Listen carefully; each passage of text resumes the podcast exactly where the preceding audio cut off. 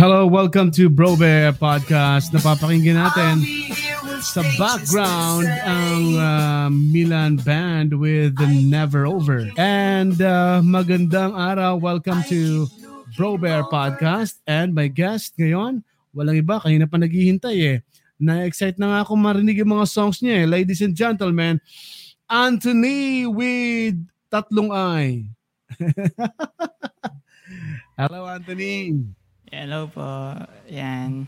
Hello, Kumusta? hello. Kumusta? Kumusta ang podcast? Kanina galing ka lang sa podcast ng ano ah, ng uh, what you call this, ng Mendira. Kumusta ang uh, jamming with uh, the host sa Mendira podcast? Yun, super saya kasi ano, sa hindi ko bini, hindi ko na hindi ko inaasahan yun na magiging guest pala ako doon. Talaga lang ha. Marami kang mga bagay na hindi inasahan. So marami mga surprises sa buhay, Anthony ha. yes. Tama. Anong kinanta mo doon? Na, narinig ko ano eh. Yun ba yung hangin? Yung kinanta mo doon? aba, Hangin? aba. Yes Yun, po. no? Yun yung piniplay ko dun sa mga plug ko na nung isang araw pa, no? Yun yung hangin. Ang Tama. ganda ng song na yun. Thank you po, Yun ba you yung po. first song mo ngayon? Ah, hindi po. Ah, hindi, hindi. Abangan nila. Siyempre, Kasi nakanta na po eh. ah, I understand nakapag-prepare ka na ng mga songs na kakantahin mo today. Yes po. Yeah. At saka, nice studio. Ay, studio mo ba yan? Or nasa hindi po. isang ano, recording? Ano ka? Kwarto lang po ito. Kwarto lang. Laki-laki naman ng kwarto mo. Yayamanin po si Anthony, Hindi po, maikli lang. eh. Mali lang po to. Parang ano lang, one half. One, one half ng malaki. one half ng kwarto. Nice. Tsaka ano ha, parang di ka prepare sa paggi, pagiging artist. Hindi ka bumili ng magandang mic, hindi ka bumili ng magandang gitara, no? So hindi ka prepare sa pagiging artist mo, no? At uh, I like your headset. Ano bang brand ng headset mo? Ah, Behringer. Ayan. Oh, nice brand. German. Germany yan, di ba? German brand yan eh. Yes po. Oh, di ba? Ganda niya. Alam mo, yun ang pinagpipilian kong brand.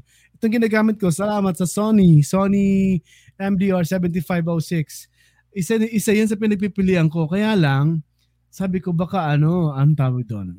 Mas nagandahan ako sa forma kasi medyo ano to eh, mas flat.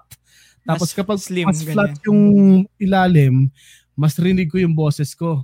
Yes Di ba yung mga gamer, ang lalaki ng mga headset nila? Kita mo yon? Opo. Ang lalaki kasi Laki, mas sobra. Oo, mas gusto nila. Gamer ka ba? Nag-game ka rin? Ah, casual lang po. Casual. Mm, Para, ako minsan lang eh. Yung mga malalaki kasi gusto nila ma-bass yung tunog eh. Aba. Tayo naman nagkum- ikaw kumakanta ka, ako nagtotalk. Gusto natin mas dinig yung yung boses, hindi yung mga masyadong music or bass, di ba? Aba. Iyon. Okay, ang dami agad comments sa'yo. Ah. Sige, mamaya babasahin tayo ng mga comments na yan habang kumakanta si ah, Anthony. Magpaliwanag ka muna, Anthony, bakit tatlo ang ay sa Anthony mo? Habang umiinom ka ng kape dyan. Ano, ano, inumin mo. Hindi mo inumin. Ti lang po ito, ti. Ati. okay, bakit Yeah. tatlo ang ay ni Anthony sa name? Kasi ang actually pangalan ko talaga is Anthony with ano, without three I pero Y. Ayan. Ah, pero Y. A N T H O N Y. Parang Anthony yung ano, yung talagang Hmm. spelling. So, napag-isipan ko dati nung nirelease yung Hangin. Sabi sa akin, bakit baka ganyan yung ano mo, artist name mo. O nga, napag-isipan ko yun, sabi ko. Kaya nga, ano ba mas maganda para maging unique? So kasi parang ano, madaming nagtataw sa akin, Tony, ganyan. Yung mga, yan. So parang sh- name ko. Parang sabi ko siguro T-O-N-Y. Pero parang meron na yun sa Spotify, sabi ko eh. Mga ganun ako. Oh, Then- dapat, di ba kinoconsider yung mga artist yun? Miski tayo ako, gumawa ka ng podcast. Sinubukan ko muna ang Brother Bear. May mga Brother Bear. Opo. So, gina- pinag-isa ko ngayon yung Bro Bear. So, ano mas na, naging mas madaling matandaan, madaling i-type, walang kapareho. So, kinonsider mo yun sa Spotify, yung name mo, Yes po. Anthony. Oh, nice. So, doon Kasi ano nagsimula yun. Yes po. Parang ano, sabi ko, eh ma, maru, mahilig akong mag-type minsan na ano, minsan triple yung sa dulo, ganyan. Kung thank you, may yung you, triple din, ganyan. Ah, kaya pala Then- minsan pag yung kachat kita ng isang araw, kasi nagchat-chat na kami nito eh. Kasi may ginagawa kaming project nito. Ang, an- ano nga eh, ang, ang ano nga, ang dami kong chat. Pasensya ka na, Anthony. Okay lang po. okay Part lang. po. Okay, mamaya, pwede bang i-tackle yun, yung part na yon na ginagawa mo pang racket? Pwede ba? Okay, nice, nice, nice, nice, nice.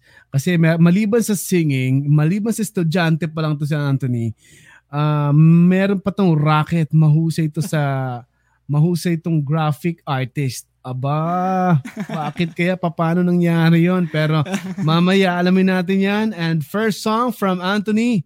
Anong title na title niyan, Anthony? So, dahil Sunday ngayon, mm-hmm. tayo ng oldies. Ayan. Yun. So, ang title ng song na ito is Ikaw at Ako by Johnny Danao. Alright, Ikaw at Ako. Here is Anthony with triple I. Yan. So, yan, start natin.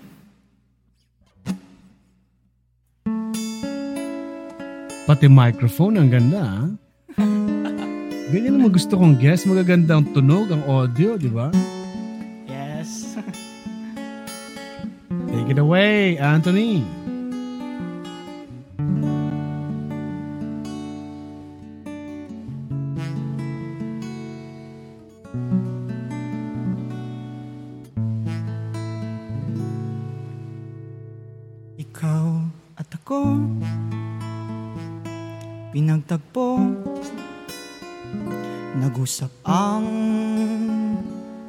Puso Nagkasundong Magsama bang buhay. Nagsumpaan sa may kapal Walang iwanan, taginit o tag-ulan Haharapin unos na magdaan Sana'y di magmaliw ang pagtingin. Kay daling sabihin, kahirap gawin. Sa mundong walang katiyakan Sabay nating gawing kahapon ng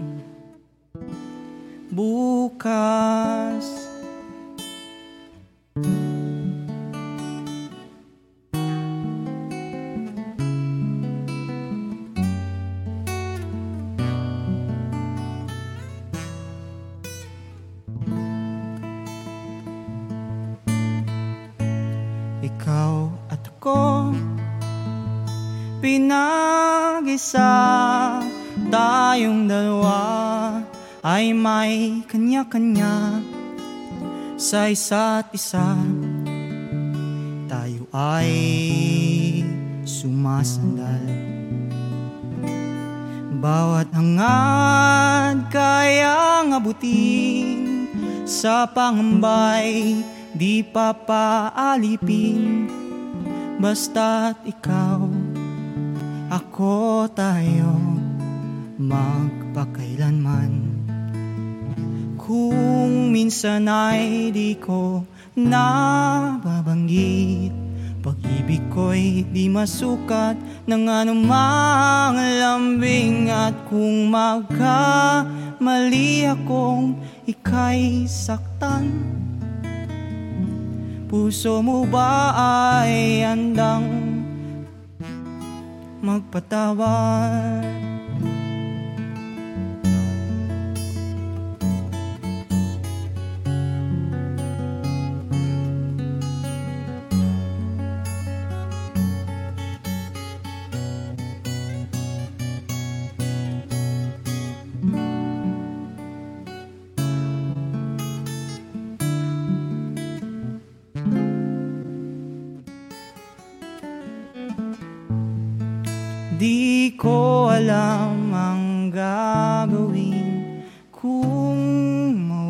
ka.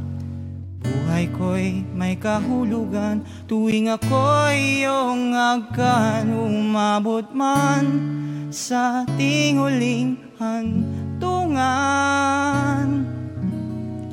Kapit puso kitang ahayaan. Ngayon at kailanman Ikaw ko Yan. Alright! Anthony! Nice song, nice song. Sino ang original ng song? Si Johnny Danao. So, siya, Yun, fan ko siya. Ano, sobrang... Fan mo siya, fan, fan mo siya. Hindi, fan niya ako. fan niya ka. Fan, fan ka. Anyway, ah. um, ano, isa ba yun sa mga ano mo? Isa ba sa mga influences at sino ang uh, pinakamalaking influensya mo in uh, your music, Anthony? Ah, mostly, ah, kasi dati, ano, masyadong napapakinggan ko yung ano, yung oldies kagaya nila Frank Sinatra, ganyan. So, So, and- Frank Sinatra. ah, Siguro sila, ano, siguro uh, because of your parents, ganun ba yan? Aba. Hmm. And then, ano, sabi ko, why not? Kasi dati, naghahanap ako ng genre ko. So, Hmm. sabi ko, bakit di ko makuha yung genre na jazz? Sabi ko, kasi favorite ko ang jazz. Pero hindi hindi ako paborito ng jazz. sabi ko. Why? Bakit hindi? Kasi ang galing ng jazz eh. Parang naririnig ko yung naririnig ko yung uh, genre na yan kay uh, Tandingan. Di ba? Tama.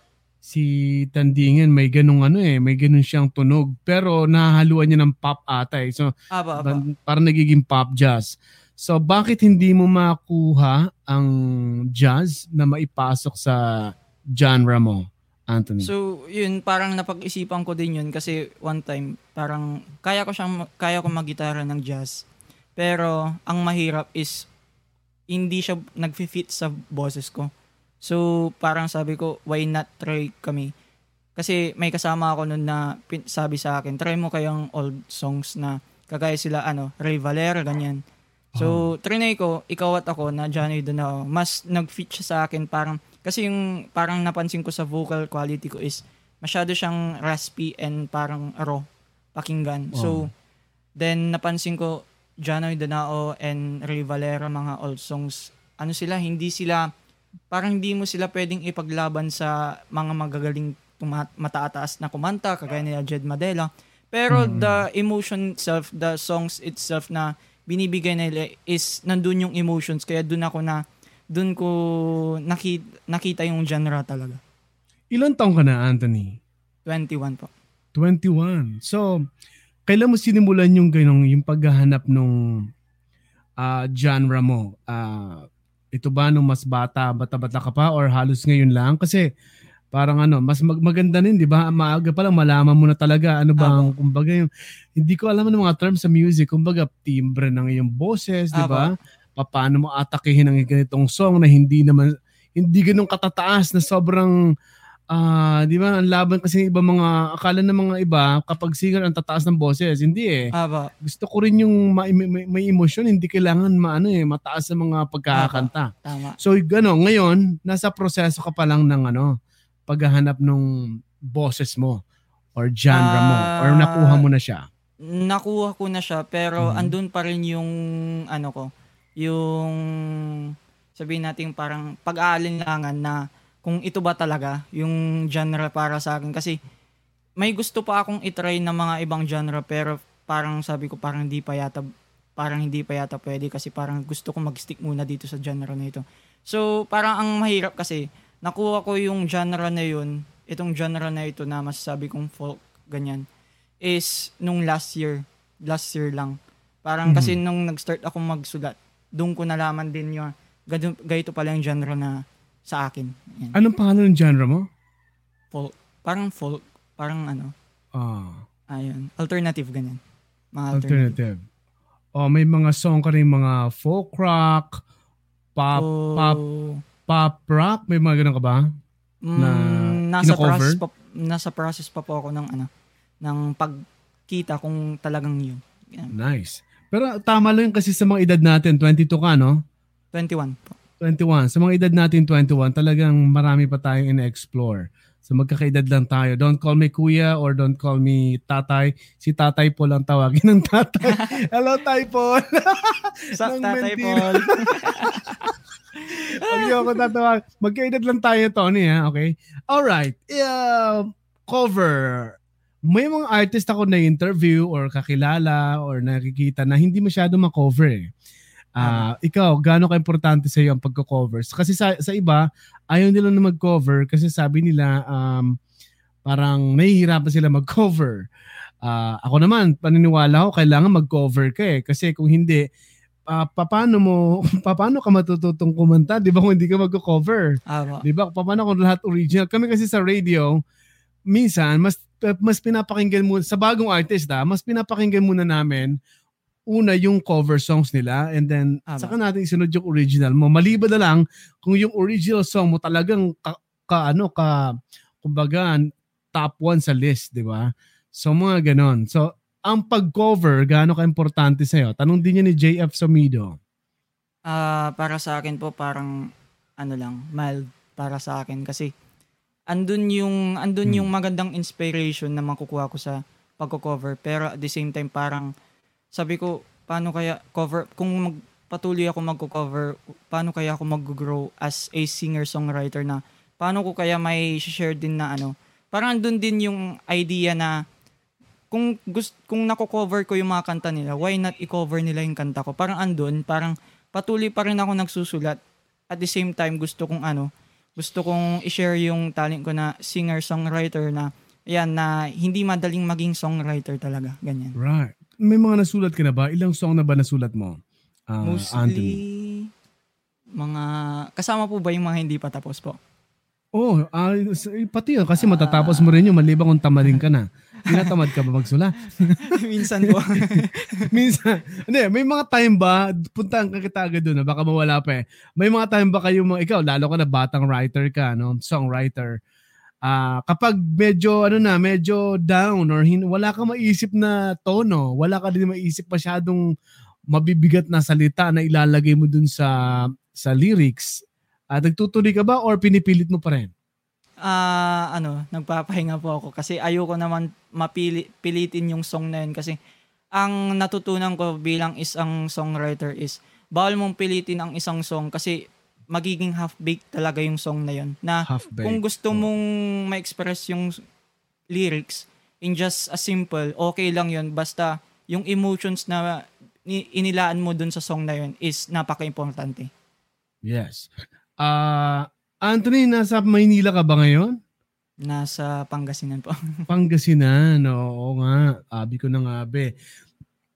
okay, ano ba ang salita dyan? Pangasinense. Ang hirap ng salita nyo, di ba? Aba. oo, kasi pinapakinggan ko yung uh, pananalita. Parang sabi ko, hindi purong Tagalog ng ganyang salita eh. Ang hirap-hirap sa lahat ng salita, Ilocano at Pangasinense. My goodness, para kayong kayo lang, para may sarili kayong mundo sa sa lengguwahe eh. Kakaiba eh. Okay, anyway, um, ready na ako, ready na kami kasi meron tayong mga naghahawak ng iba pang song ni Anthony at after itong next song mo ay pupunta tayo sa segment. May segment tayo dito. Ang segment, ah, paghandaan na natin yung segment natin. Uh, ang segment natin mamaya ay isang may mga tanong akong bibitawan or may mga issue akong sasabihin at uh, magko-comment ka lang doon. Uh, mabilis ang comment lang para doon sa mga sasabihin nating issue or tre- trending uh, topics at iba pang topics na related sa sa art at uh, related sa mga katulad mong artist. Ladies and gentlemen, Anthony. Yan. So, Ayan, tapos na yung, hindi pa tapos yung pagpapalungkot, actually. Kasi this is my second song na kakantahin ko. Ito yung second release na song na nirelease ko. So, this is called Dolor. Mapanakit din ba yan? Apo. Sige.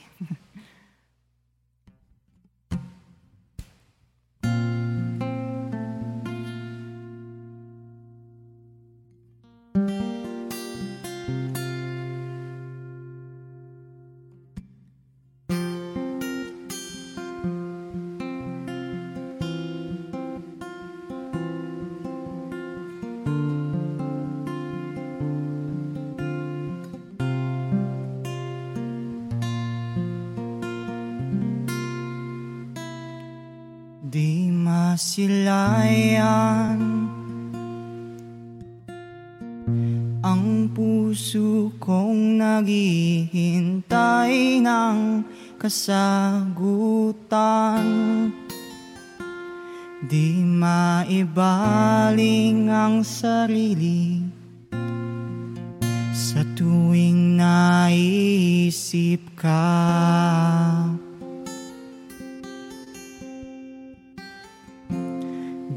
Ko makita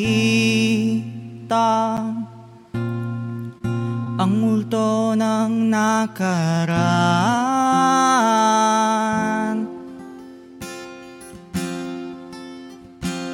Di sapat ang salita sapagkat mahal pa rin kita.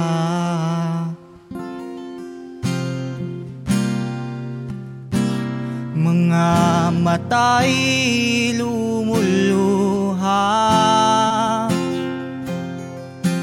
Mga rehas na katotohanan Di may palagay ang nadarama sa iyo.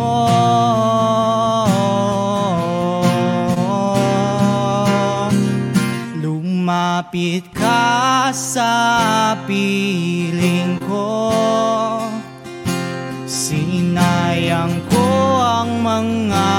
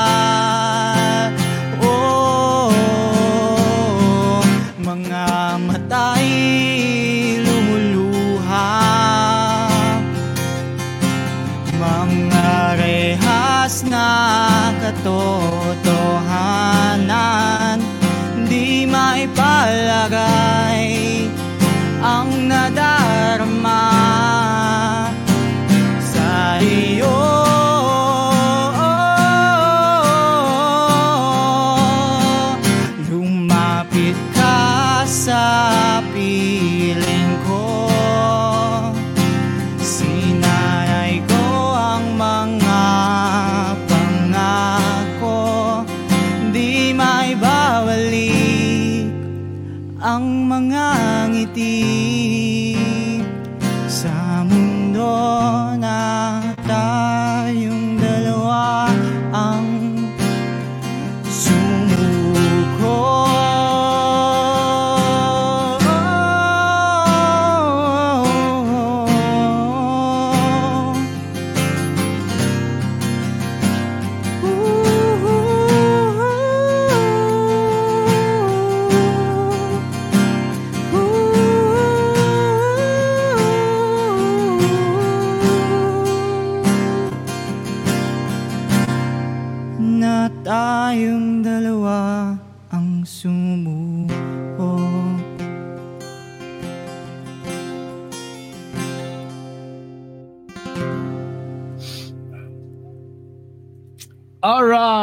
Anthony. Nice song, nice song. Mukhang gustong-gusto ng mga ah, viewers ngayon ano sa mga nasa Facebook.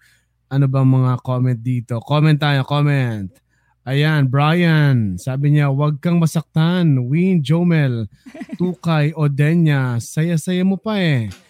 Ah, sabi naman ni Kevin De Vera, pero siya lang ang sumuko. Ah, Okay. Oh my. Original song ba to? Right? Yes po. Okay, papa, anong kwento itong song na to, Anthony? Ah, mukhang mapanakit nga. ah. Kasi ano, naalala ko nung ano, time nung na-release yung hangin. Mhm. And sabi ko, tagal din ng process nun, ilang months din yun. Okay. And ah, actually, itong song na to na-release lang to nung January. January, ah, mga January. Then sabi ko, o nga no, may nafe-feel kasi ako every, pag gabi nun, may na-feel ako na ano, parang hindi ako okay everyday, ganyan. oh. Then gabi nun, parang na-struck ako na minsan kasi as a kabataan, meron din kasing ano, meron din kasing ano kami, parang meron din akong nafe-feel na sabihin natin, hindi mo ma-explain kung malungkot ka or wala ka talagang gana. Yan.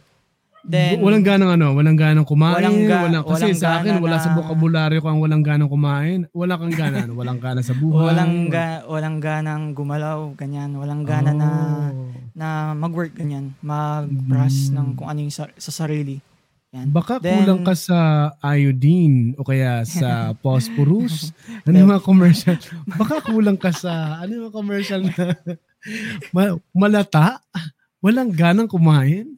Baka kulang ka sa kulang sa vitamina. Nagpa-vitamins ka ba? Baka puro ka tsaa. Hindi, Nagano lang hindi. kasi sa throat. Ah, okay. Nice na. Nice one. Pero wala ka bang, ano, wala ka bang sakit or gano'n? Kasi Wala.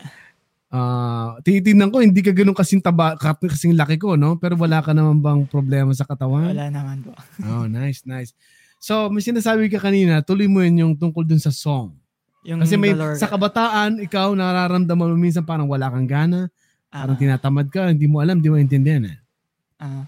then, isang gabi, parang nagtatype ako ng, ano, nagtatype ako ng words, sabi ko. Kasi, pag magsusulat ako, gusto ko maka-type lang ng isang sentence, okay na ako doon, makakabuo na ako, sabi ko. Okay. Then, from that one sentence, then, nung nasulat ko yun, yung, ano, ah, may, may isang, ano eh, ano yung, ano, mga matay lumuluha, parang na-feel ko na naman yung, ano, the day nung, everyday parang sa sarili ko na, ayun, nawawalan ng gana, ganyan. Then, ayun, yung sa breakup, ganyan, parang naalala yung mga ganyan. Then, nasulat ko yung, na- nasulat ko siya in just, in just two hours yung kantang yon So, yung two hours. Then, sabi ko nun, grabe, nasulat ko Anong- siya. Pero, ang, Mhm. ang hirap Pero nun dumaan kasi, ka rin ba sa ano? pa? pa, may nabanggit ka, break up? Dumaan ka ba sa Awa. ganun state? Awa. Oh. Nagiging makatalalo yung mga na, galing sa break up eh, di ba? Di ba? Ba ano nangyari? Ba't ka, ba't, ba't ka iniwan? Or ikaw ba nang iwan? Bakit nag-split? Ah, na fall out of love. Parang na. Fall out of love. Ah, and now without Without you. you. And now you were fall out of love. Um, ang bata-bata mo naman, di ba? Ay, eh, matagal ba kayo nagkarelasyon nitong naka-fall out na of love mo? Yes po. Anong edad mo? Ah, 18. 18. Pero 18, ano na yan eh. Medyo pamature na yun, ganyan eh. Aba. Pero, sino na fall out? Ikaw or siya? Ah, both. Both. Both. Sabay.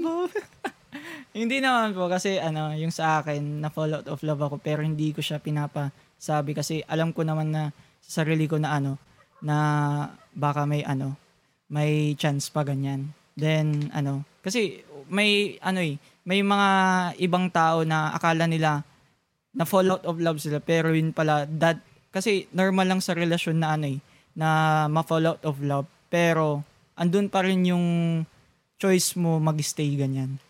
Yun. So- yun, pinili mo ba yung ah, pinili, pinili mo ba yung isa sa mga choices na yun na gustong magstay kasi narinig ko sa iyo kanila kanina sinabi mo baka may chance. Ah, ah, pinili ko siyang magstay pero at the same time ayaw wala na din palang pag-asa. Ayaw din ng isa. Ano ba naman yan? Pinili mo na magstay. Ayaw pa ng isa. Eh di wag na lang, di ba? Walang kwentang relasyon, di ba? Parang nag-deal tayo, may deal tayo. Ako ako pabor pa akong gawin ito pero ayaw mo na. Eh di mag-split na tayo, di ba? So parang ang sakit naman noon. Ang sakit pala nung naranasan mo, bata-bata mo pa. Kaya siguro pumapayat ka ng ganyan, no? Hindi ko mapayat na talaga po. Payat ka talaga. sorry, sorry ha. Okay. Ay, okay. Si- ituloy mo yung sinasabi mo. Fallout ka pala Eh. kay medyo sabi ko nga magiging makatal talaga yung mga nag nagbe-break up eh. So ano anong naitulong nung break up para magawa mo yung kanta nang mabilis ha? Ah. Eh, Two hours lang natapos mo yung song. Galing. Kaya nga ba eh. Yeah. Ang parang ang grabe din sumabay din kasi yung ano, yung kuliglig ng gabi, ganyan, mga ku- yan kasi nasa kwarto ako noon then ma mahilig akong mag kulong sa kwarto pag magsusweat ako or gusto ko talaga mapag-isa kasi may times talaga na ayoko yung may gulo, ganyan. Gusto ko Ah. peace, ganyan. Kasi gabi.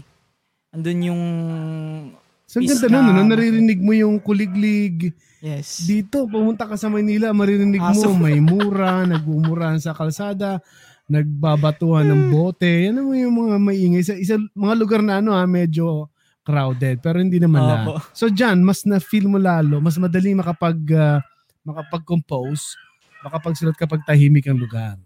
Aba. Ayun. Sabi dito ni JF, outs, ato, pain, pigati, lumba, yun ba lahat ng mga words na to ay nandun sa kanta? Hinagpis, kirot, sakit, pagtangis. Mga ano to, mga tis- thesaurus po kasi itong sinend niyan, eh, thesaurus. Sinend ni JF. Sipayo, dalamhati, galit, inis, puot, pangamba, paghihirap, pag pagkasira, pagkawasak, pagkamuhi, kinabuhi.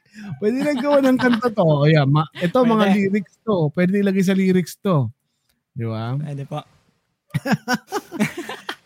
So, may, may, may naitutulong talaga yung ah, breakup, kumbaga yung lungkot no, para magawa mo yung song. How about doon sa time na masaya ka naman? Madali ka rin ba makapag-compose ng song na masaya ka? Yes po. Same, same. Same po. Oo, nice. Ganun pala mga... Ito ang bata-bata ni Anthony, ang dami ng alam gawin, di ba? Ako nga, pini... Ako actually, gusto ko maging songwriter, pero talagang hirap, ano?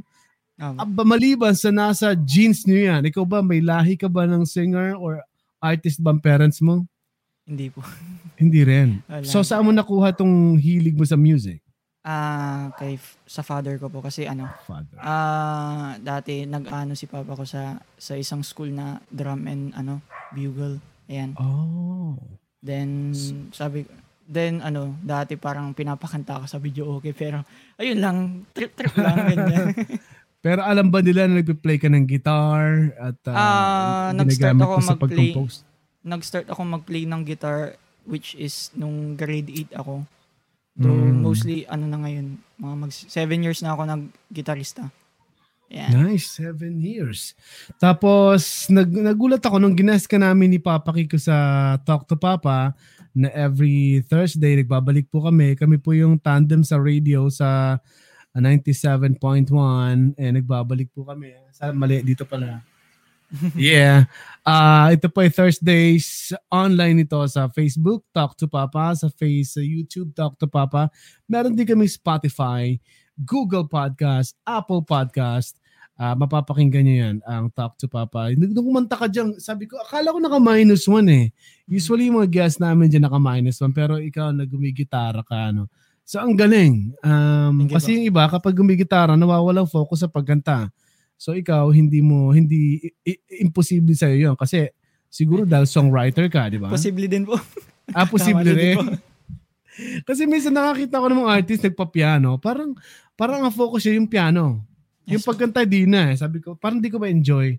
So gusto ko na lang siyang pakinggan sa, kahit pakinggan ko ang audio niya, nai-imagine ko pa rin na hindi siya nakafocus sa pagkanta eh. Baka sabi ko Yes, po. nakafocus sa piano. Pero mayroon namang si Lady Gaga na pinapanood ko, talagang kahit nagpa-piano, ano, focus pa rin sa song. Parang hindi mo halatang siya nagpa-piano eh. Parang gano'n. Tama. Okay, ah sige. O magkape ka na. Hindi kape yun, di ba? Tea. Tsaa. Yan. Oo, tsaa yun. Estudyante ka ngayon, di ba, Anthony? Apo. Okay, anong course mo ngayon? IT. IT. Apo. Wow, ang layo sa music, ano? Pero bakit yung tinig mong course? Ah, kasi dati nung bata ako, sabi ko nung ano, nung nakahawak ako ng ng computer noon that time. ah, Sabi ko, ano, why not gusto ko i-pursue yung ano, yung pagiging IT. So Mhm. habang tumatagal, nagiging strong foundation ko yung pagiging IT. Then, Mm. ano, ayun, parang sabi ko, nung nag-programming kami, sabi ko, ayoko na mag-IT. ayoko na. ayoko Alam na. mo, yung course na yan, naka isang sem lang ata ako dyan. Sabi ko, ayoko na to. May programming palang ganito. Mag mag-broadcasting na lang ako. Kaya shift din ako ng shift eh. Uy, thank you so much sa mga sponsors natin na Mendira. Uy, Mendira artist ka, di ba? Ano? Ah, Anthony, salamat. Aba. Uh, thank you Hot Sabina's Best Chili Paste from Bicol. Order na kayo sa Facebook page nila. Ang uh, P- Perkin Bubbles Facebook page, salamat. And of course, ang Thesa Meals Online Flower Shop. Maraming salamat. And Talk to Papa Online. Mapapakinggan kami dyan ni Papa Kiko Thursdays 8pm. Ang mga guest namin dyan, kung hindi sikat, ni, sikat na sikat, ay laos na laos. Yan ang mga guest namin dyan. At may bago tayong partner ngayon. Uy, eto. oh. Yung bagong partner natin sa Brover Podcast at Talk to Papa Online, ang Arts the Risk. Arts the Risk. Sa'yo to? Apa. Oh, nice. Bakit ka nahilig naman sa graphic uh, designs? Kasi dati, na, daming, dati. Influence kasi sa dati, kasi mahilig ako manood ng anime. Then, uh, simpleng drawing lang sa notebook, ganyan, napapagalitan kasi bakit sa notebook daw. Yan. Then, tumagal, nung nakahawak ako ng computers, try ko, Mm. sabi ko, nag, nag-start ako sa Photoshop. Then, okay. Photoshop sumunod. agad ka nag-start? Ah, Photoshop, pero, ay, nag-start ako sa Photoshop, Ah. Then, sabi ko, ay, wala akong kaalam-alam dito, sabi ko. Yun ang pinakamali kong Mm. ginawa. Wala akong kaalam-alam. Pero nanood ako ng YouTube nun. Nag-start ako sa simpleng name lang na may logo, ganyan. Simpleng Mm. name lang na ganun. Then, habang tumatagal, buti na lang nag isang school nag-offer ng animation. Pumasok ko nun. Ah. Then, doon nag-grow. Photoshop, tas natutunan ko mag-Corel. Illustrator, di ko pa, nahawakan ko na, pero di ko pa siya gamay.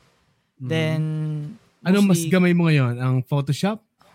ah Photoshop and Oh. Bakit ang pangalan ay uh, ang pangalan mo ay Arts the Risk? Bakit hindi na lang kasi Photoshop ang ginagamit mo? Bakit hindi na, hindi na lang anak ng Photoshop? Mga ganon. Bakit Arts the Risk? Bakit hindi anak ng Photoshop? kasi yung ano, yung 'di ba, ang asterisk kasi katanggalin natin yung arts. Yung Hmm. asterisk 'di ba, ano siya?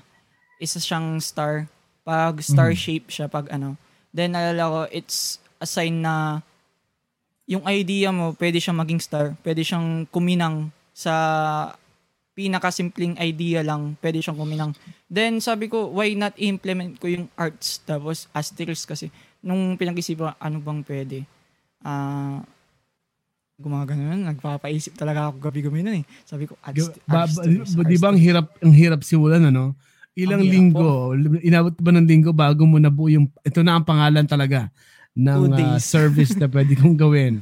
two days nagawa. Two days. ano ko siya, two Mahaba days. rin two days. Oh. Then, sabi ko, asterisk, asterisk, sabi ko. Then, arts. O nga no, sabi ko. Arts. Arts. Arts. Arts. Asterisk. Sabi ko, o nga no, pwede, sabi ko. Ayan. Then, nag-search ako kung may kapangalan. Sabi ko, uy, tamang-tama, wala. Sabi ko. Ayun. Then, Tama yun. yan, Kasi may, may kapangalan ka, mamaya mademanda ka pa, di ba? true. So, at ang mga services dito na ginagawa mo, may, kas- may kasama ka ba dito? Ikaw lang. Ako lang po. Nice. Ah, maganda to, di ba? Kasi, mm, tawag dito, wala kang papasweldohin. Sarili ko lang. racket, racket. Ano na mga, ano na mga nagawan mo ng ano ng ng graphic art arts? Ah, meron ka na bang ka- clients?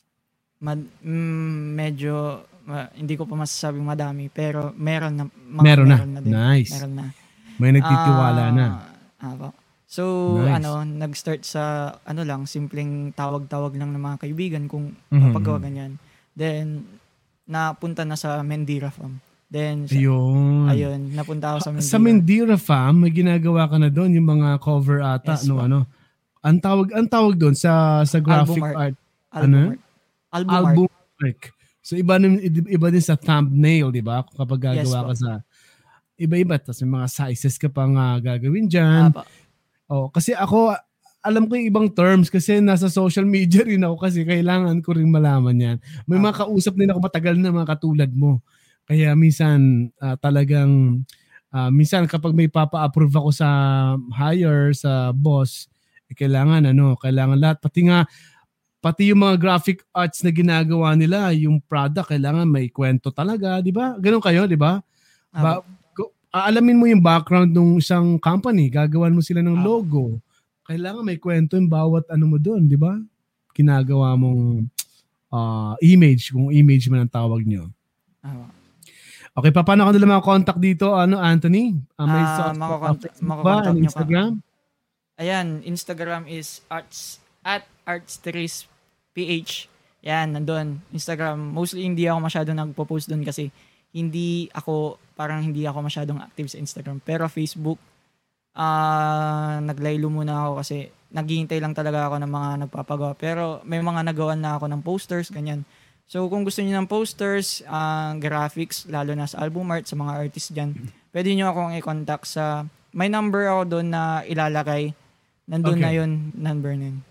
Sa, ang Facebook page is Arts, Arts the Risk. Yun lang. May PH ba? Yes. Wala.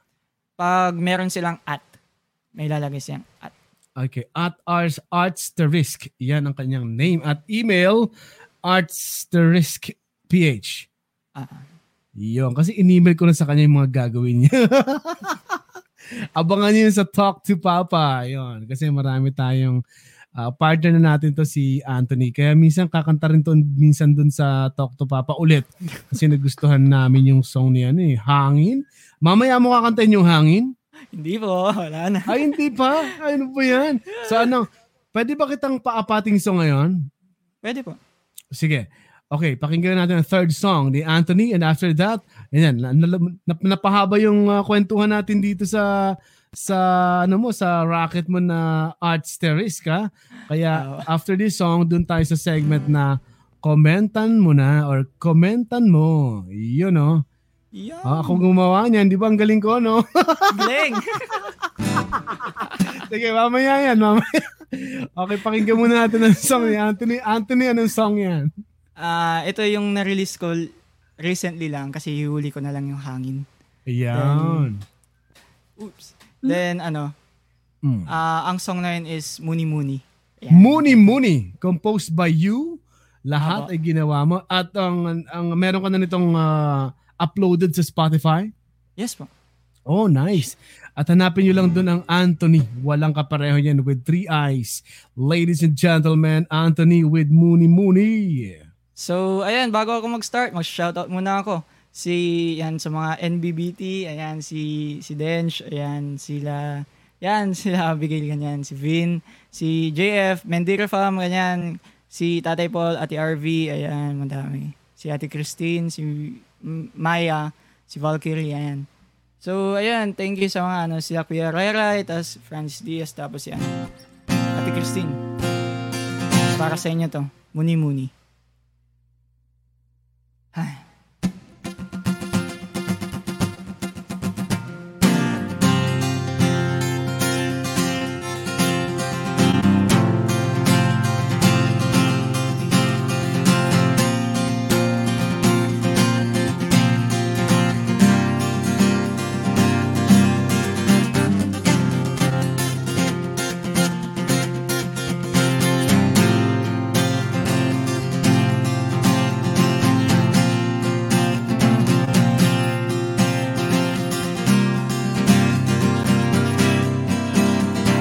senyas ng kalangitan. Mga matay nagkatitigan. Di alintan na ang sandali. Na ika'y kapiiling paghawak ng ating kamay Mundo'y ngumiti at sumabay sa pagsayaw natin sa buwan. Di maikakilala Wala na tayo mahiwaran Sa pagpanig ng araw sa atin. Lumalapit ang kinang ng bituin Sa langit Niyayakap ng mahigpit mga kamay na nakatuon Para, para sa akin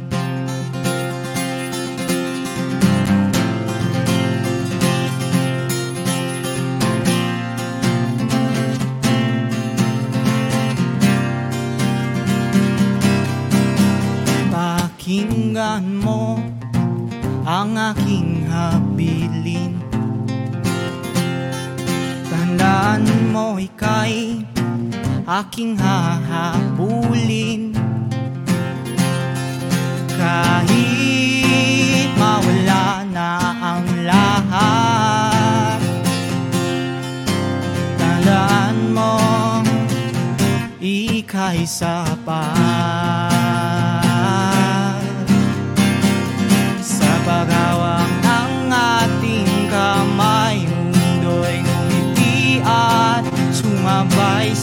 Sa pagsigaw natin sa buwan Di makikila na tayo maiwaran. Sa pagpanig ng araw sa atin Lumalapit ang kinang ng bituin. Sa langit Iyayakap ng maipit Ang mga kamay na nakatuon. Para, para sa akin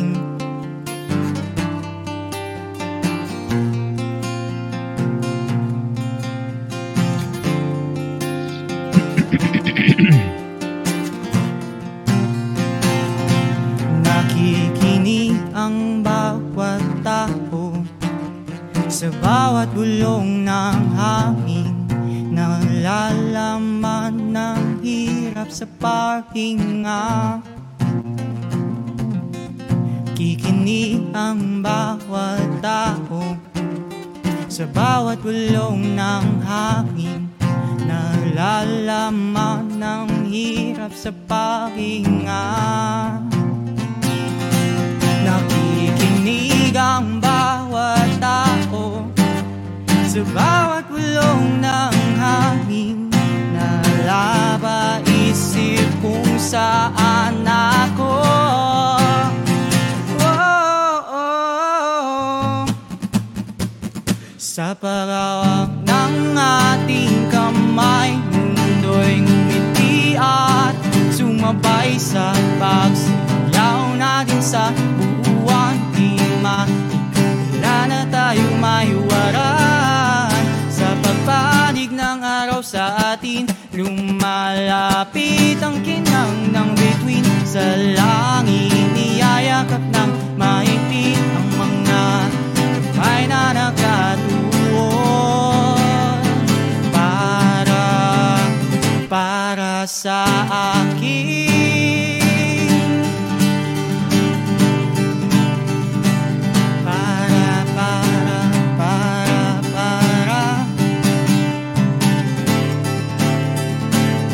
Tayo'y magmuni-muni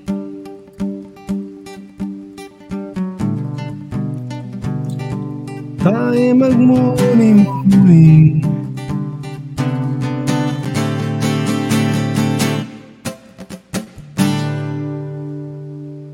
Alright. Muni Muni by Anthony. Tama-tama, no? Muni Muni by. Anthony, no?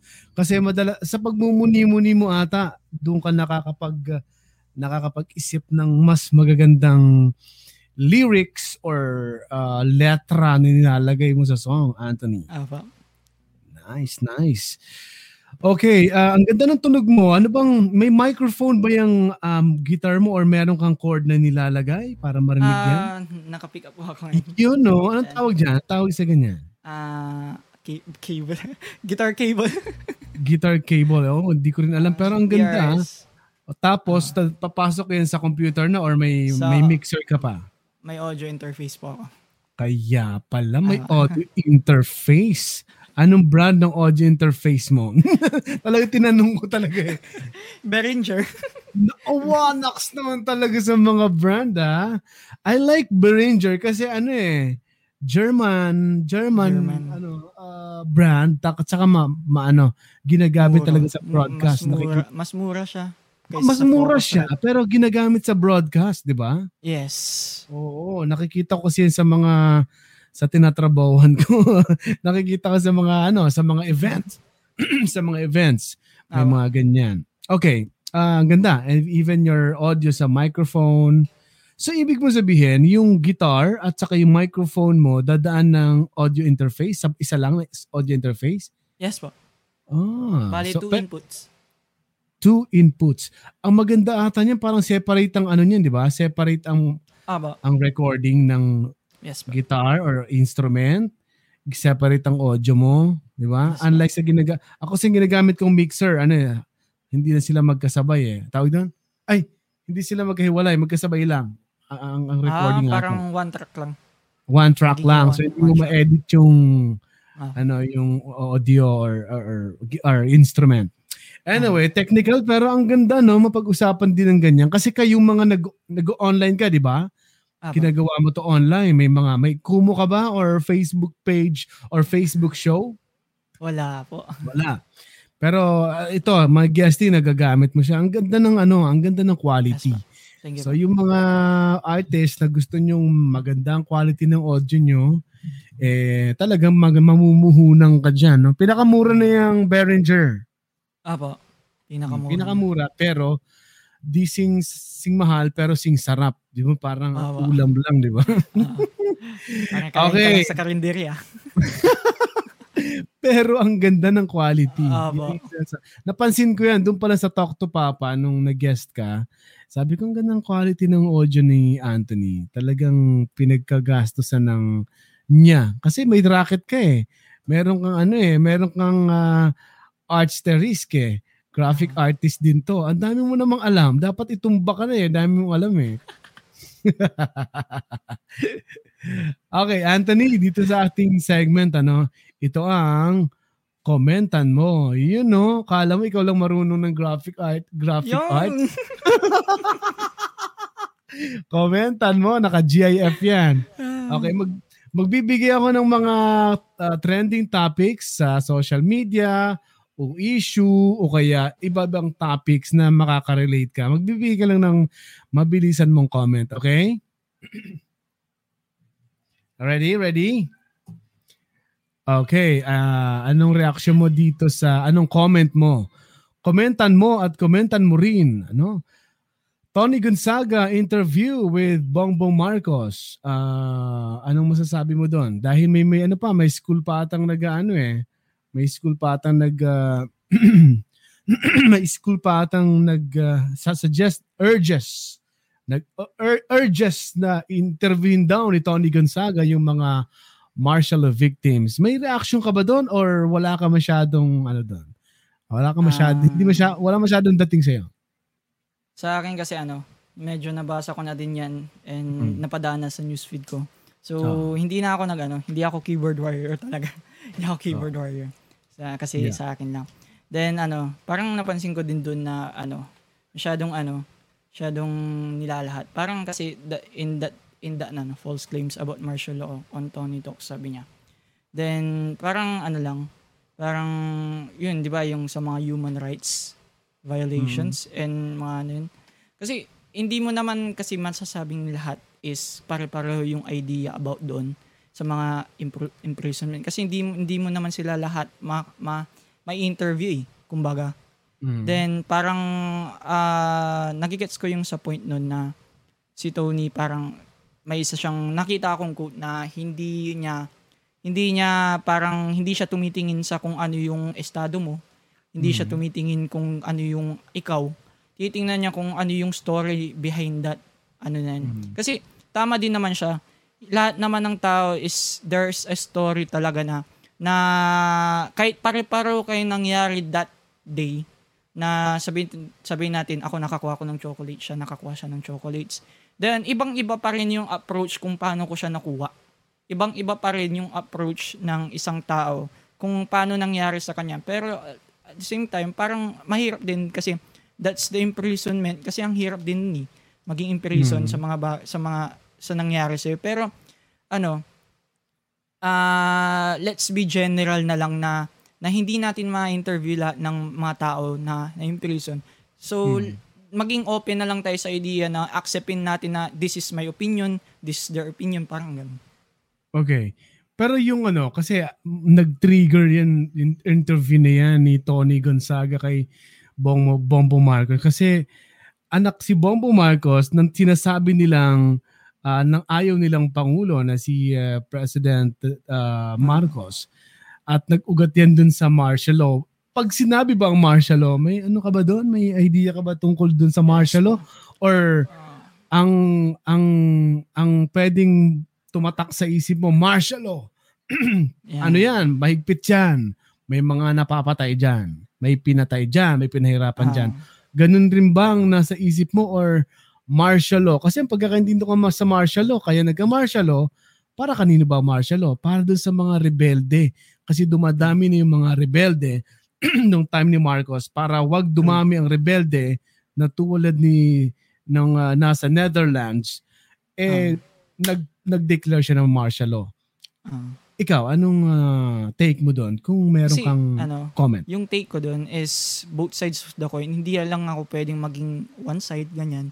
One side. Kasi there are both negative and advantages sa mga yun. Positive. Kasi ang positive nun is na-lessen yung crimes.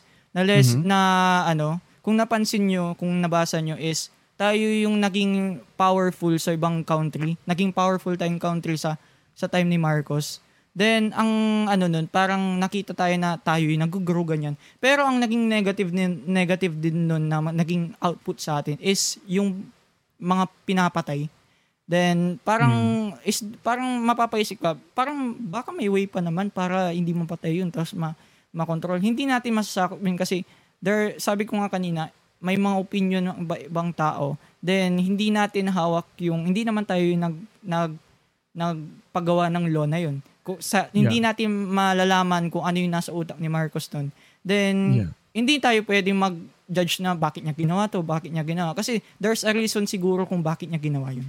Yeah, at ang isang reason nga ay ang martial law Oh. ay para sa dumadaming rebelde. Madami ng mga umaaging sa government. That's why doon napasok yung ano, ah, sinasabi nila ngayon na martial law victims na may napatay. Eh, alam mo, yung mga magulang mo ba nagsalita tungkol sa martial law? Yung mga Hmm, parents ko kasi, ah, nagsalita sila tungkol sa martial law. Sabi nila, gusto ko ng martial law. Kasi kahit maglakad ako sa gabi, pwede ako makapaglakad, safe ako eh. Kasi hindi sila rebelde. Yun ang naisip ko hanggang ngayon. So, okay. Enough na tayo dyan. Kasi ano lang yun eh. Ah, kasi ano yun eh. Si Tony Gonzaga kasi eh. Sa Tony Talks ko rin nakita. Sabi ko talagang pinag-initan masyado si Tony Gonzaga. Tuloy yung mga comment. Nagbasa ako ng comments. Konti lang binabasa kasi marami magagaling masyado sa comments.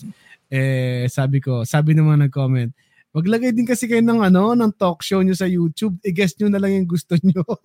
Uutusan nyo pa si Tony Gonzaga. Kaya, Sabi ko, tawa ko ng tawa dun. Oo nga naman, ano. Okay, dahil medyo seryoso tayo, ah, is- ito pa, hindi, medyo seryoso pa. Pandemic, anong epekto sa'yo? ah, pandemic as a student, parang ganun. Yeah. Ayan, maging student. Ah, mahirap kasi ah babangon ka ng umaga para sa online class. Ah, sobrang hirap kasi hindi naman lahat ng student is may internet. Hindi naman lahat ng student is may kaya. Then, yun yung naging ano, naging general na yung modules, okay lang mag-aral. Pero hi- hir- ang hirap din bilang as a student is din yung as a teacher din, parang ilagay na natin na academics is yung how yung mape-prepare mo yung modules, mape-prepare mo yung academics na para sa student, estudyante, para din sa teachers na ganun. Ang hirap sobra. Kasi hindi mo alam kung ano yung magiging ano mo, kung mawawalan ka ba ng connection the next day, mawawalan ka ng connection the this day, or Hmm. hindi mo alam, walang kuryente, ganyan. Hindi mo alam eh, madaming possibilities Yes. na mangyari. So, yung hirap pa lang ng pagbangon sa umaga, pag-prepare pa lang ng mga ng mga modules, sobrang hirap na yun. Yan. Alright.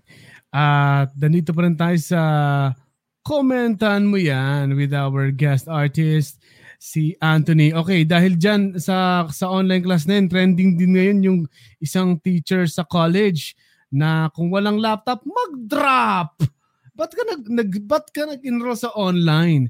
Alam mo, ako may take ako doon na ano eh. Bakit kayo nagagalit agad doon? Alam nyo ba na ang gustong sabihin din minsan noon, yung teacher na yon ay pwedeng sinasabi niya na wala ka palang ano, gadget para makapag-internet, makapag-online class. Ba't ka nag-enroll sa online? Eh meron palang ano eh, pwede kang may iba pang modu- modular na or, or tawag ba nila module or written or printed module. Tama. Pwede naman ganun eh. Bakit ka nag-enroll sa ganito? So maaaring mainit lang talaga yung ulo ni Sir kaya medyo napa napasigaw eh, napasagot siya na di mag-drop kung wala ka mag-drop ka eh doon ka doon sa modular na isa doon ka sa isang printed module ang piliin mo so anong take mo doon Ah, kasi pag ako yung na, na ano nun, both sides talaga.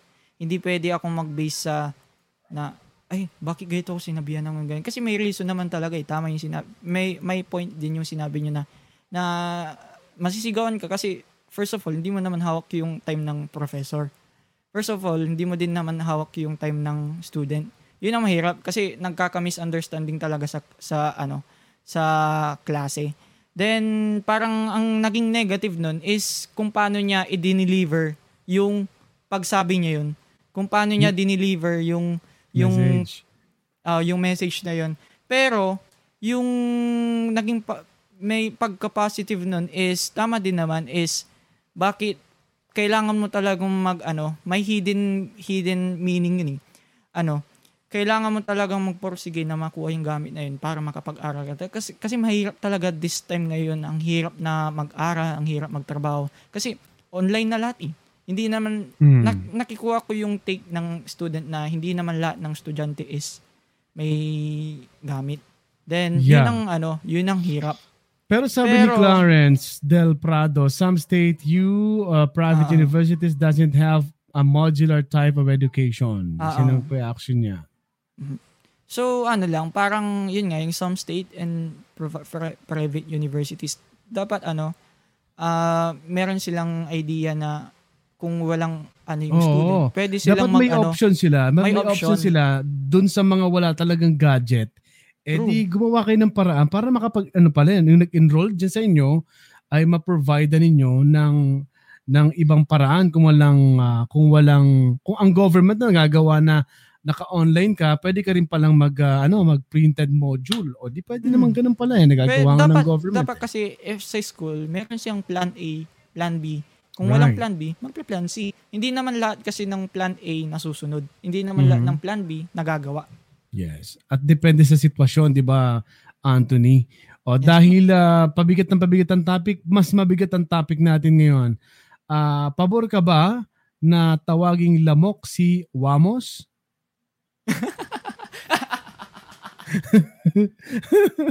pabor ka ba tawaging lamok? Yung mukha ba ta- talaga siyang lamok? Ano mo masasabi mo sa kanya? Parang tama na ako, ganyan ako kapag Hindi mo mas laman ka naman, no? Tsaka mas pogi ka naman dito kay Wamos. Tingnan mo yung tsura niyan. tao, pa, eh, ta- tao pa naman yan, tao pa naman. Oo. Pero masyadong trending to eh. Alam mo may sinasabi din siyang ano, may sinasabi din siya. Kayo mga nagko-comment na mukha kang lamok, tumingin muna kayo sa lamin. Pero dun sa ano ah, ah, dun sa part na tinulfo ata yung girlfriend niya or siya or nag nagkatulfuhan ito Yan. na merong issue tungkol dun sa kanilang relationship. Anyway, uh, pabor ka ba tawagin siyang lamok? Hindi naman eh. Ano lang eh. Memes lang yan eh. Oh. Pero ano. pero tama yung sinabi niya na ano, tumingin guys sa salamin. Let's, ano, parang hindi ka pwede mag-judge dahil nasabi mo yun. I-judge, bawal mo ding i-judge yung ibang tao. Kailangan mo ding i-judge yung sarili mo. Yun. At saka, given yon Wamos, ha? Vlogger ka, content, ano ka, video creator ka, ah, tapos ah, nagpapatawa ka, natural lang, pagtatawanan ka. Kaya nga, Oh, kaya ready ka dapat sa gano'n, di ba? Hindi naman ako nag-advise, hindi naman kailangan yon Anyway, ah tapos na tayo sa komentan mo yan or komentan mo at komentan mo rin and ah, I'm waiting para sa yung last song, Anthony, para sa, sa podcast episode nito. And that is, anong title? Yan ba yung hangin? Yes. Yun no, isa sa mga favorite ko yan. Hangin by Anthony. And uh, before ka mag-goodbye, uh, invite them na i-follow ka sa lahat ng yung social media account. So, ayan, bago ako mag-end, bago mag-end ng Bro Bear podcast, thank you kay Bro Bear. Yan. Then, thank you sa mga nanonood. Thank you pa rin sa mga nanonood ngayon, sa mga nag-share, ganyan. Thank you sa inyo. De, ah, i-follow nyo yung Spotify ko na Anthony, ganyan yung pangalan nandito sa name ko. Yan, yan yung name. Then, sa ano, sa page ko na Art Stylist, kung gusto nyo magpagawa, andun lang. Lang, ready to call lang. Ayan. So, Alright. this is Hanging. Hangin by Anthony on Bear Podcast live.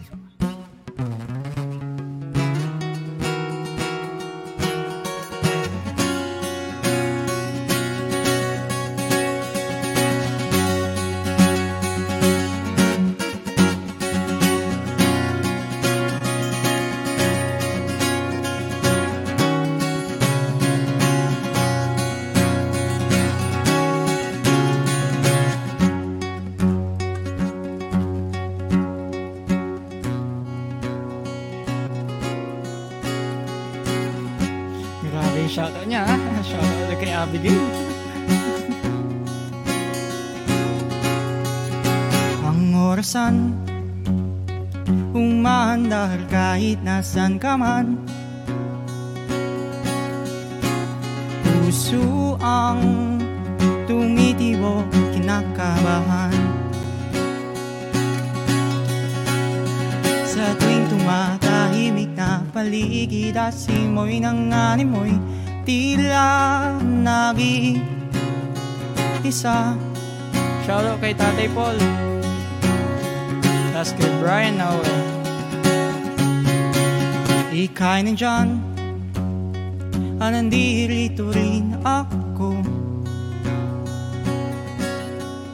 Hawak kita Hawak mo naman ang aking puso. Handa kong talikuran ng mundo para sa iyo Ngunit karap ko ang likod mo.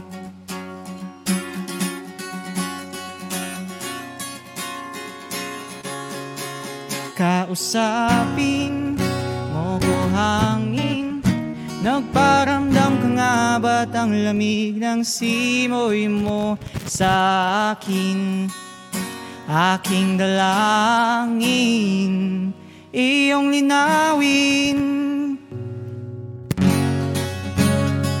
Kung tunay ang iyong pagsinta Sana naman wag kang bumitaw bigla. Kung tunay ang iyong pagsinta Pwede bang yakapin mo ako? Bigla.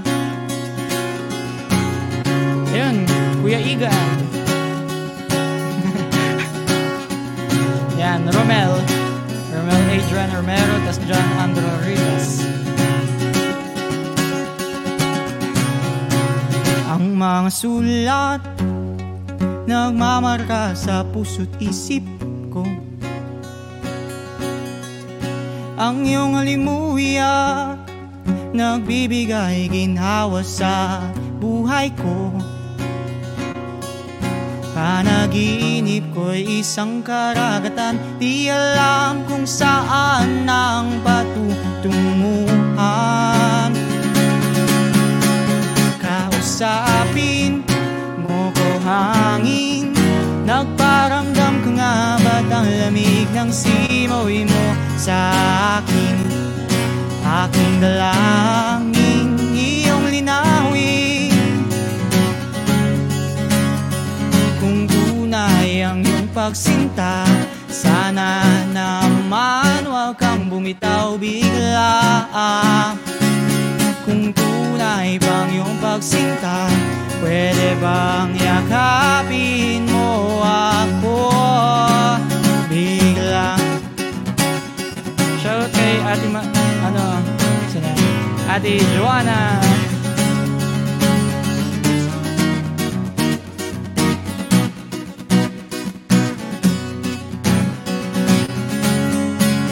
Hanggang kailan kaya ako maghihintay sa oras ng iyong pagkasalakay? Ayaw kong ikulong ang gustong makawala. Dahil alam kong ito'y Dahil alam kong ito'y Pansamantala.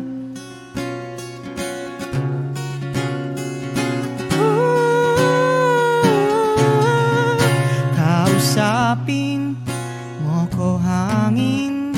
Nagparamdam ka nga ba't ang lamig ng simoy mo sa akin?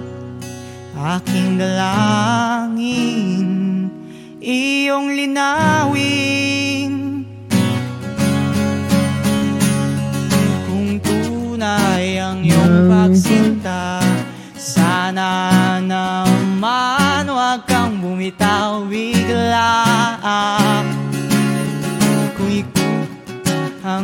pagsinta Pwede bang yakapin mo ako? Bigla. Shout kay ano, Riza.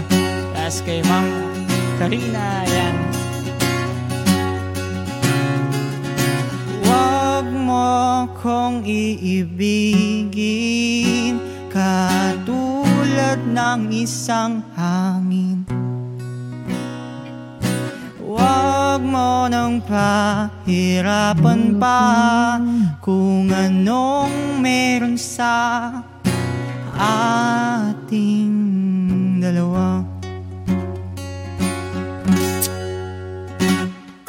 Wow, beautiful! Hangin by Anthony at maraming comments ha. Nakikurious tuloy ako. Hindi po BBTU si Abigail Lopez. Kilala mo si Abigail Lopez? Ah. Sino siya? Ka-churchmate ko po. Ah, churchmate pala eh, di ba? Ka-seatmate mo din ba siya pag kapag umuupo kayo? Uh, hello Hindi. sa mga, ang daming comments, natutuwa naman ako. Thank you so much. At Anthony, thank you so much for uh, dropping by online uh, for guesting sa Bro Bear Podcast. Thank Good luck sa iyo. Ang husay mo, galingan mo palalo. At uh, thank you sa time na binigay mo sa amin at sa Talk to Papa dito sa Bro Bear Podcast. Thank you so much, Anthony. Bye-bye. Maraming salamat. Bye. And thank you sa lahat ng mga viewers. Greetings sa mga shout-out na nabasa ko ngayon. At of course, thank you sa ating mga sponsors. Uh, pasalamatan ko na ang Mendira family, Mendira artist. Kaya mo yan. Uy, maraming salamat. Yung mga artist na naririnig nyo ngayon, yung mga naririnig nyo mga kumakanta dito, ginigest natin, ah, ang karamihan dyan, mga talents ng Mendira ah, family, di ba? Kaya nakakatuwa. Maraming maraming salamat. Tatay Paul, thank you so much sa iyong ah, support sa Bro Bear Podcast at dito sa at sa, sa Talk to Papa online kasi yung ibang guest, ibang artist naging guest din natin doon. And uh, thank you sa Sabina's Best Chili Paste. Thank you so much. Order na kayo sa Facebook page nila. Ang sarap ng uh, chili paste dyan. Sa sobrang tapang, kaya kang ipaglaban sa sobrang anghang. Perkin Bubbles, thank you so much. Follow them sa Facebook page. Talk to Papa online. At uh, ito ay mapapakinggan kami dyan, Papa Kiko and Papa Bear, Thursdays, 8pm. At Tessa Meals Online Flower Shop, i-follow sila at mag-order online sa Tessa Meals Online Flower Shop. Thank you so much. Punta ka nila Facebook page. Hanapin lang. I-follow ang Tessa Meals Online Flower Shop. And of course, ang bago natin partner, yan, sa, dun sa artist na to eh. Sa artist na guest natin. Anthony, ang Arts Terisk. Arts Terisk, maraming salamat sa iyong ah, time na magawa ang aming mga graphics. ang mga graphics na pinapost namin sa social media. Sa Talk to Papa at abangan din dito sa Bro Bear Podcast. At mapapakinggan din ako sa radiolaverdad.com Radyo La Verdad 1350 ang UNTV Radio Monday to Friday At yan ay 5 a.m. to 6 a.m. Ang Hataw Balita, 7 a.m. magbabalik ako. And paggabi naman, MWF, 7 p.m. sa program na ikonsulta mo. Yan ay sa radyolaverdad.com. Maraming salamat. This is Bro Bear Podcast and goodbye everybody. Orange written here in the scars. I do care for you. Keep calling up my name. You shouldn't be ashamed. Hey friend, figure out what life is about. Make it count.